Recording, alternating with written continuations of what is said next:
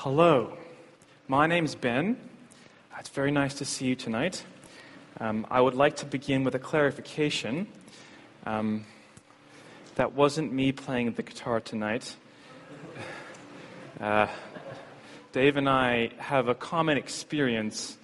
Uh, Dave's nodding. Um, I've been called Dave at Regent probably about 15 times this year, and he's probably been called Ben at, at least 15 times. Uh, yeah, we look very similar. I have a kind of common look, I think. Uh, it's great to have you with us, Dave. Thank you so much for coming. Thank you so much for being here. Well, hello. Uh, it's nice to see you. Um, I have this great privilege of speaking to you about John chapter 17. One of the key skills of living well is choosing what concerns to focus on. We have many options that are before us in our lives, many things that we can spend our time, energy, efforts, love on. And I think it's important that we think about our priorities. We think about what's important. John chapter 17 is a prayer that Jesus prayed. Actually, it's the longest prayer that we have recorded in the Bible of Jesus. It's the longest prayer we have recorded of Jesus by far. The next longest is the Lord's Prayer, which is kind of a teaching. Uh, Hebrews 5 says that when Jesus lived, he offered up many prayers and supplications, but we don't have very many of them in the Bible. Most of them are something like this. This is from John 11. Jesus prayed, Father, I thank you that you heard me. I knew that you always hear me, but I said this on account of the people standing around, that they may believe that you sent me. It's very beautiful, but also short. That's the third longest prayer of Jesus in the Bible. He prayed very, very often. And chapter 17 is the only one we have that's long at all. And in it, Jesus opens up his heart before the disciples to God and lets us in somehow. It's amazing. And in it, we see God's concerns, what Jesus thought were priorities, what he thought was important. And I'd like us to listen tonight to him. Actually, he has about six key ones, and we'll only look at two. So I commend for you to go read that later on your own. But if we want to live well, have spiritual wisdom, we'll make Jesus' concerns our concerns too. I have two points for us tonight. The first one is access to spiritual truth, and the second one is spreading of truth. From Jesus' prayer, we have two points. Firstly, the access to spiritual truth. All right, let's go. So, my first point is about the access to spiritual truth. And what I mean is, how do we decide what's true spiritually? How do we find truth? How do we assess truth? If we have spiritual experiences, how do we decide about that? And there's actually lots of uh, competing models about this. Um, there's different ways of doing this. So there's kind of uh, Eastern spirituality that kind of looks to nature, looks around at what's out there. Uh, there's kind of um, uh, inner light. Maybe you've heard inner light, and uh, that's a spirituality that, that looks inside for truth, and kind of whatever I'm coming out of me is what's true. And uh, there's another kind of version of that, which is a co- very modern one. I'll call it the spiritual buffet. And you kind of lay out all the spiritual teachers and ideas, and you kind of pick from this one, pick from that one, pick from this one, and you kind of make a patchwork. So you kind of pick from all these teachers and put them together. These are different models for spiritual truth. But Jesus gives us a different one, a different model of spiritual truth. And the model is giving and receiving. So let's open our Bibles to John chapter 17. And I'm going to read from it. Mine's not open there right now. Maybe yours isn't too. John chapter 17, verse 8. Jesus prayed, For I have given them the words that you gave me, and they have received them, and have come to know in truth that I came from you, and they have believed that you sent me. Here, Jesus gives us a model for spiritual truth, and there's two steps. Jesus gives us God's words, and we receive them. That's how it works. Jesus gives us, and we receive. Spiritual truth is not made by us, it does not come from another source. We have one place to get spiritual truth, and that's the words of Jesus Christ and the Bible. And Jesus gives us a posture. And the posture is to be on our knees with our hands open, receiving from Jesus. Uh, I think uh, in the modern world, this sounds a bit strange, but we're used to it in other areas, like science. In science, we're used to the idea of one authority. If I said to you that the sky is purple, because I looked inside and I really felt it to be true, you would say I was crazy. You would say that was a ridiculous thing. Because uh, scientists have empirical evidence and they tell us, and we listen to what the scientists tell us. Why is it different in the area of morals and spirituality? Why does each person pick for themselves? Verse 6 is amazing. Jesus said, I have manifested your name to the people. When Jesus lived, he showed God to us. He manifested God's name to us.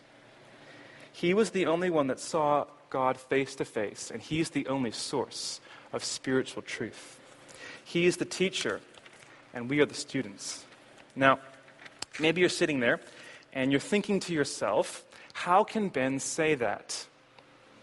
As we look around, we see people who have received truth without thinking. They've closed their minds, and it's not gone to good places. People who don't question truth and just accept. They've done great damage to the world. They've been a source of hate and intolerance. And I'd like to say that's partly true. I'll say yes to that. There have been people in the world who rigidly receive truth and have done damage. And I'm not advocating that we throw our brain away. I'm not advocating that we don't listen to wonderful things like science and arts and poetry and things of the world. Uh, they have a lot to teach us. We enter into a relationship with God, a thinking one and a wrestling one, a one where we have feelings and we talk to Him, and a one where He listens. But it's also a relationship where God is God and we are not. Uh, a minister in New York is called Tim Keller, and he gives a great illustration about this. He talks about a movie called uh, The Stepford Wives.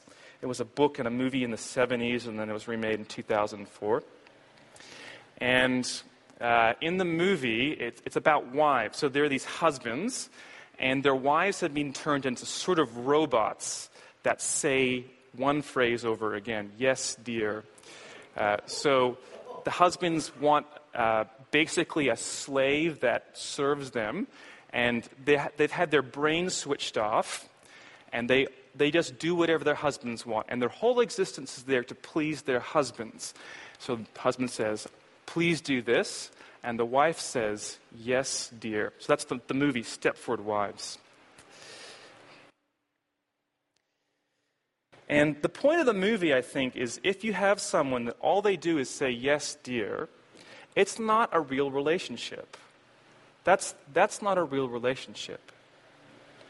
And if we pick and choose religion, if we pick and choose the spiritual sources that we like, then we have a God who only says, Yes, dear. If we pick and choose, we have a Stepford God, and we don't have a real relationship. That makes us the driver, us the demanding husband.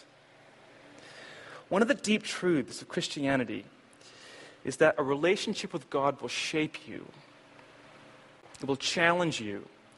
God needs to bite back, He needs to be able to say no to us. And if we enter into that relationship, it will be profound, it will shape us, and it will transform us in wonderful ways. He will say no to us, and we will become like Christ. So there is one source of spiritual truth. Jesus gives God's word, and we receive.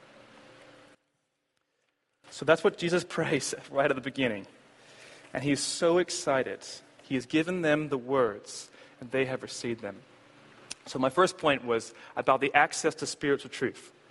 My second point is a, a separate one that comes near the end, and it's about the spreading of spiritual truth. I'm going to read from verse 16. It would be great if you read with me.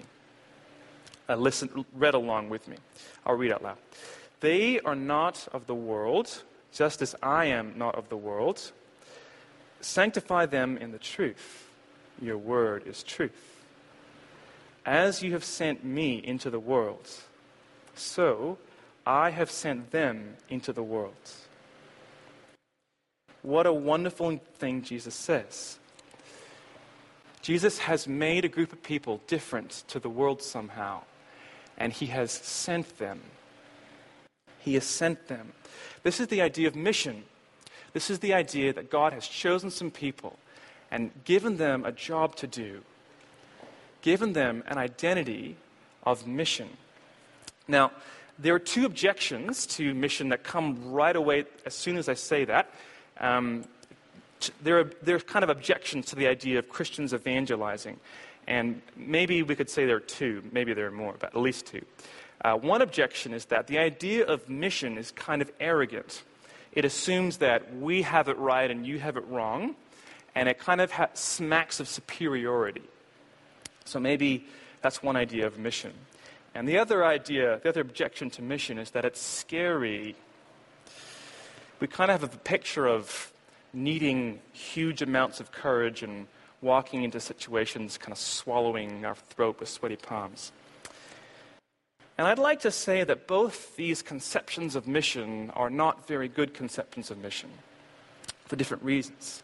And I'd like to invite you to reimagine mission, to rethink about it, to think about what mission could be. And I'll begin with a picture. Here's the picture of the Dead Sea. I've never been there, I've just heard about it and read about it. But it's called the Dead Sea because no living things can survive in it. There's no fish or plants or anything. And you might know that it's the Dead Sea because of the amount of salt that's in it. Uh, apparently, it has 33% salt. That's very high. Uh, the normal ocean has about 3%. So it has a high amount of salt. But maybe you don't know why it does have a high amount of salt. It has that salt, apparently, because it's very low. It's 420 meters below the sea level. It's one of the lowest, maybe the lowest body of water in the world and water flows into it. But water cannot flow out of it. There's nowhere else to go, it's the lowest point. And so all this salt water flows into the lake, the Dead Sea, and the water evaporates, and there's this high concentration of salt. Because the water has nowhere to go, that lake gets poisoned. Jesus has sent love into our hearts. Jesus uses the picture of a stream of water in the Gospel of John. And if it stays inside of us and doesn't leave us, if it just stays there, it's going to turn poison, like the salt water of the salt Dead Sea. And so Jesus doesn't let us stay where we are. Verse 18 As you have sent me into the world, so I have sent them into the world. We don't do mission because we're better than other people. We don't do mission because we have to.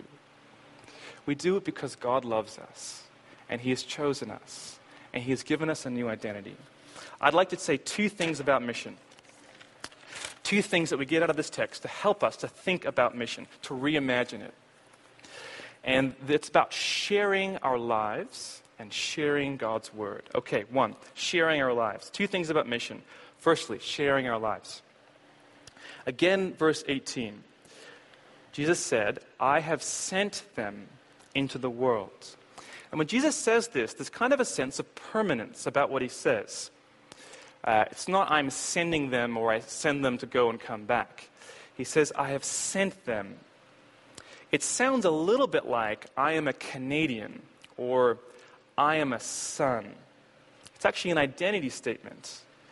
Jesus has sent us. I think one of the keys to mission is a sense of permanence, sort of being in one place with one person or in a few places with a few people. I'm going to use the word presence to describe what I mean. Presence is our time, our attention, our energy. Presence is what we look at and don't look away quickly. I think we can view the gospel as a gospel of presence. We have turned our backs on God and the Word became flesh and dwelt with us. Verse 6 says, I've manifested your name.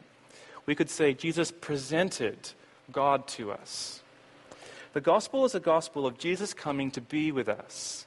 And a key part of mission is us being with people. So often, the immediate needs of my life crowd out the people around. I wonder if you find that to be true as well.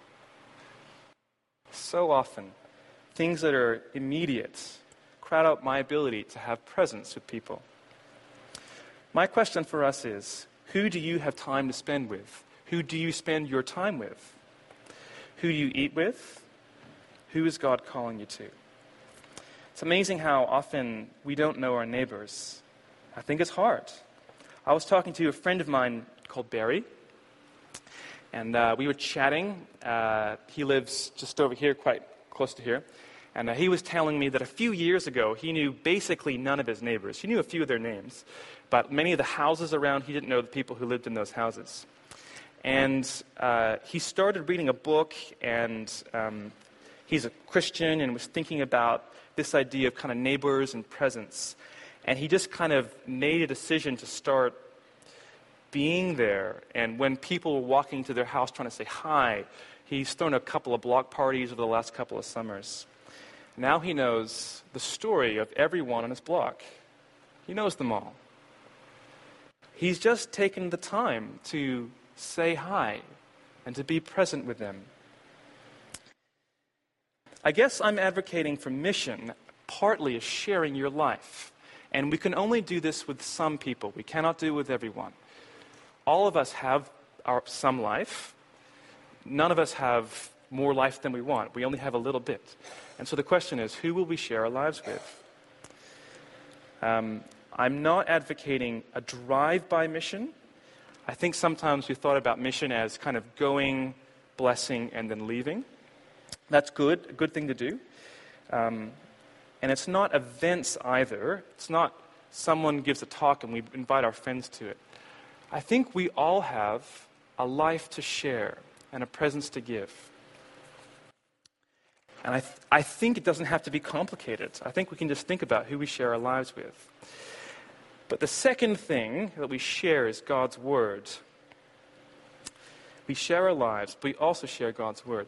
Um, I heard about a party a little while back.